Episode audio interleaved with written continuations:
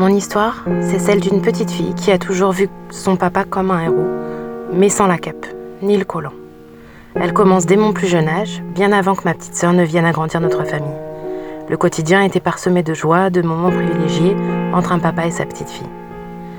Et puis, plus les années ont passé, et plus j'ai appris à penser par moi-même, à me rendre compte que certaines phrases étaient un peu trop déplacées, que certains actes ne correspondaient pas toujours à ce modèle de héros pourtant encore si évident. Et puis le doute s'installe et comme un nouveau-né met plusieurs semaines à voir les choses et personnes qui l'entourent de façon très nette, j'ai commencé petit à petit à ouvrir les yeux. Mon papa n'est plus mon héros, n'est pas un héros tout court. Mon père à moi est méchant et manipulateur, de la tranche de ceux qu'on appelle les pervers narcissiques. Et comme si le mal n'était pas suffisant, cette perversion est doublée d'alcoolisme. De remontrance en reproches, de réflexions en phrases blessantes, de mots pour rire en insultes, tout est allé crescendo pour finir par détruire ce lien qui nous unissait et faire redescendre le héros de son piédestal. Il aura réussi, au fil des ans, à faire s'éloigner les personnes qui l'aimaient le plus.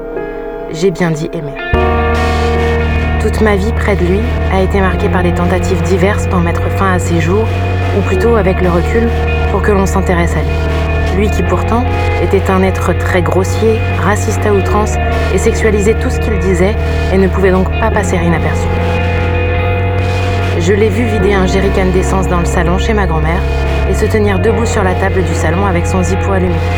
Je revois encore ma petite sœur arriver dans le salon dans sa chemise de nuit rose, les pieds dans l'essence, et demander Mais maman, qu'est-ce qui se passe? Elle avait alors 4 ans, moins 9.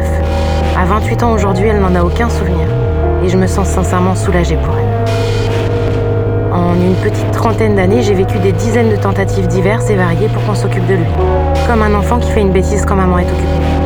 Il connaissait par cœur les moyens de pression idéaux sur moi pour que je m'occupe de lui, par cœur le nombre et le type de médicaments que le pont avalait avec de l'alcool et avoir juste le temps d'appeler les secours pour qu'ils interviennent à temps. Je suis restée des années dans un cercle franchement vicieux, dans lequel il allait mal, tentait de mettre fin à ses jours, puis j'étais plus attentionnée pour lui montrer que j'étais là pour lui. Puis il me rabaissait, m'insultait, m'écrasait pour se sentir plus grand et plus fort.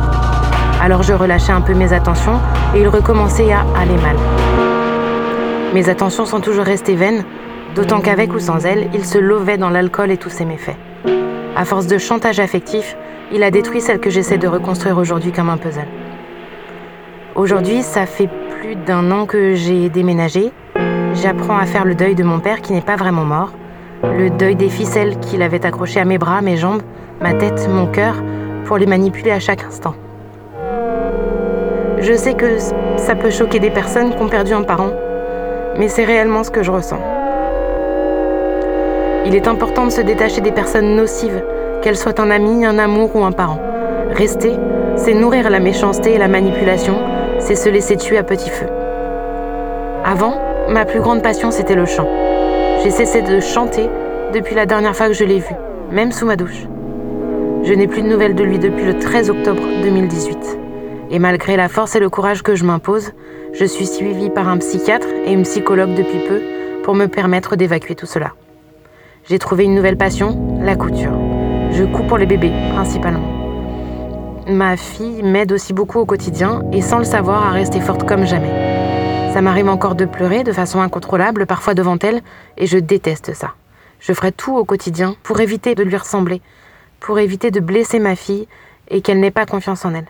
Je ne pourrais pas oublier, je ne pourrais pas pardonner, mais je veux laisser ça derrière moi, loin derrière, pour me permettre un jour, peut-être, d'avoir le cœur de chanter à nouveau.